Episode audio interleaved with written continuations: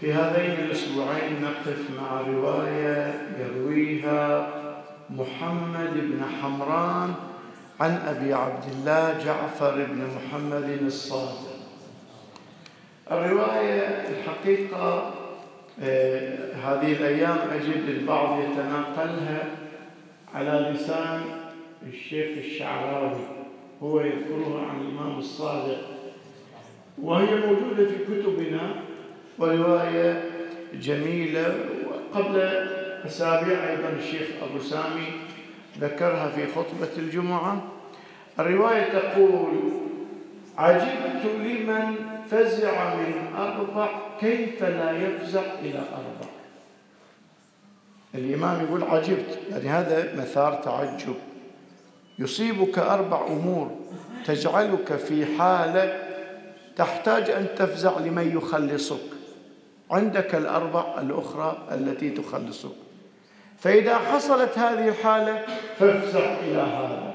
إذا حصلت الثانية فافزع إلى كذا. فلنبدأ الليلة باثنتين ونؤجل الأخريين إلى الأسبوع القادم. عجبت لمن خاف العدو. هناك عدو يتربص خفت منه. كيف لا يفزع إلى قوله تعالى حسبنا الله ونعم الوكيل؟ لماذا نفزع إلى هذا يقول الإمام الصادق فإني سمعت الله عز وجل يقول بعقبها عقبها مباشرة فانقلبوا بنعمة من الله وفضل لم يمسسهم سوء. الآن لو نقف أمام هالمقطع في البداية الإمام الصادق يقول عجبت متعجب أنا منكم يا مؤمنون عندكم هالآية تقرونها ولا تفزعون؟ كأن الإمام الصادق فارض أن إحنا من نقرأ هالآيات نفهم. من نقرأ هالآيات نعرف في هالحالة نفزع إلى هالقول هالذكر. إذا أكو إما الإمام مبالغ أو إحنا مقصرين. إما الإمام يقول عجبت تتعجب ليش؟ إحنا ما نفهم القرآن. وإما إحنا لو تدبرنا فهمنا. إذا نحن مقصرين. بالحقيقة القرآن يوبخ مو الإمام. الإمام يوبخ المسلمين. أفلا يتدبرون القرآن؟ أم على قلوب أقفالها؟ واجد نقرأ آيات ودا يوم نسمع معناها نتعجب. والله فكرتها واضحة. لو بس لو فقط تأملنا التفتنا. فأول نقطة الإمام يشير إلى تقصيرنا في مسألة التدبر. عجبت النقطة الثانية الإمام عليه السلام قال فإني سمعت الله عز وجل يقول. ما يقول الإمام فإن الله يقول في كتابه هذا إحنا عادة نقول إيه؟ القرآن يقول كذي الإمام الصادق يقول سمعت الله في الله أنت تسمعه اللي يقرأ كلام الله وهو يعتقد أن الآن الله يتكلم هذا كلامه؟ وأنا معني؟ يقول سمعت الله يقول مع أنه الإمام الصادق اللي تلا الآية. لكن هذا كلام الله تبارك وتعالى. إذا النقطة المهمة أن إذا قرأنا القرآن نستشعر أن الله يتكلم. أنت إذا واحد شخصية في مجلس دشيت والمجلس فيه شخصية متميزة. هسه عندنا أبو سامي شخصية متميزة. تخيل دشينا مجلس والشيخ قاعد والشيخ أبو سامي طالعني وكلمني. أغاور أعرض من وجهي وصل في غيره. من يتكلم الشخصية عادة الناس كلها تلملم نفسها وتصغي بكل سمعها إلى الشخصية. فتأخذها نوع من الاحترام فإذا الله تبارك وتعالى هو المتكلم فالإنسان حينئذ إذا سمع آية أو قرأ آية رأسا يلملم نفسه ويتوجه وينصت بكله لكلام ربه. وعندكم مشكلة الآن. شنو المشكلة؟ أن القرآن نذكره في الفواتح لكن اللي يقرأ القرآن هو هذا اللي مستأجر في الغالب وساعات له متبرع والما تنضاج بالسوالف والكلام وكذا أنا أروح بقرا القرآن. يجي واحد شغلكم مسألة. زين هسه مي اجواء مسألة. بس يقول أنا مضطر اليها وأنا أريد أمشي. أقدر أجاوب ولكن في نفسي أقول سبحان الله أحيانا لو أقول للناس لا تتكلمون وقت القرآن. يقول شفتك في الماتم الفلاني؟ خلينا نرجع لثقافة صحيحة أن إذا قرئ القرآن ننصت. ونستشعر أن الله يكلمنا. وبالتالي لابد أن نتوجه بكلام ربنا. هذه النقطة الأولى. والثانية الآن جي إلى نفس الموضوع. وش يعني؟ واحد خايف عدو والعدو يمكن يكون عندما يفتك به عنده قوة وعتاب وأنا أمامه ضعيف. لكن إذا تريد تأمن العدو فانقلبوا بنعمة من الله وفضل لم يمسسهم سوء. حتى تنجو من السوء من الأعداء. عليك أن تقول حسبنا الله ونعم الوكيل. فالسؤال الأول هل مجرد كلام حسبنا الله ونعم الوكيل انتهت القصة؟ أو هو عقيدة لسان حال قلب المؤمن الصادق حسبنا الله ونعم الوكيل. ما معنى حسبنا الله ونعم الوكيل؟ حسبنا يعني كافينا يكفينا.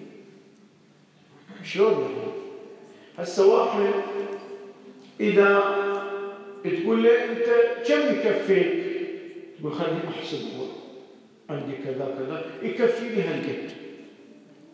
فعادة الكفاية حتى تحصيها كم يكفيك تحتاج إلى حساب.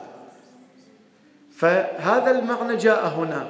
حسبنا الله يعني لو فتشنا حاجاتنا لوجدنا أن هذا الحساب الذي أحصيناه كله الله تبارك وتعالى يكفينا ويعطينا حوائجنا وينصرنا على من ظلمنا. فإذا إذا تقول حسبنا الله يعني تقول يكفيني الله فإن الله هو الحول والقوة والإرادة وكل شيء. ونعم الوكيل. هسه واحد يقول أنا بتصدى أشغالي؟ راح يقول لا أنا بوكل فلان هو يدبر أشغالي. الله وكيل. يعني شنو؟ يعني تقول أنا الآن عندي صراع مع ظالمين مع أعداء أنا إذا أدبر موقعي في الصراع يمكن أظلم يمكن أهزم.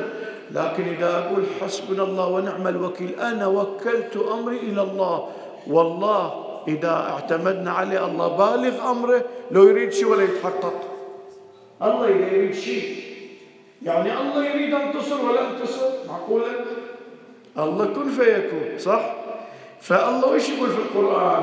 ومن يتوكل على الله فهو حسبه. إن الله بالغ أمره. يعني الله يبلغ أمر ما يريد يتحقق. فأول نقطة يا عزيزي في صراعنا مع الظالمين مو فقط نتقو نتلفظ بحسبنا الله ونعم الوكيل بل أيضا نستشعر هالمعنى أن إحنا كفايتنا بالله ومن كان الله كفايته ينصره بكل شيء. إن تنصروا الله ينصركم ويثبت أقدامكم. الله إذا نصرنا بشنو؟ بكل شيء. كل شيء جند الله. ريح ماء كل شيء. وهذا ما ذكرته على المنبر لهذا المؤمن إذا عاش المعنى عاش أنه مسلم أمره لله ما يخاف أحد. شو؟ الله يقول الذين قال لهم الناس إن الناس قد جمعوا لكم فاخشوهم. ترى تهيأوا لقتالكم. شنو اللي صار؟ فزادهم إيمانا وقالوا حسبنا الله ونعم الوكيل. خلي يعتدون بعتادهم. خلى خلى خلى يتهيئون. إحنا الله يكفينا. وكلنا أمرنا إلى الله. ننتصر. طبعا مو معنى توكل بلا أن تتحرك. لا أعقلها. وتوكل. فاذا الإيمان يعني الاستعداد ثم اليقين بأن الله ناصرك. والله ما يخبر. ولا أمريكا من إيران. أمريكا أقوى من إيران. على مستوى القوة قوة السلاح. وأمريكا حاولت تعتدي على إيران في طبس. الله أرسل ريح فأسقط طائراته والمؤمن ساعات ما يريد إن الله يدافع عنه حقيقة. يعني صار لا إسرائيل سوت قواعد في جورجيا. لضرب ايران روسيا تدخلت خايفة على أم من هالقوم قصفت القواعد. الله يدافع عن المؤمنين. بظالمين آخرين. فإذا يا عزيزي أنت اتهيأ بقدرتك وسلم أمرك لله. الله لا يخذلك الله ناصره إن القوة لله جميعا. المقطع الثاني كان بدي أشير إليه الليلة لكن الوقت انتهى. إن شاء الله إلى الأسبوع القادم.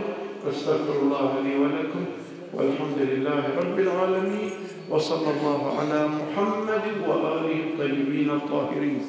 اللهم صل على محمد.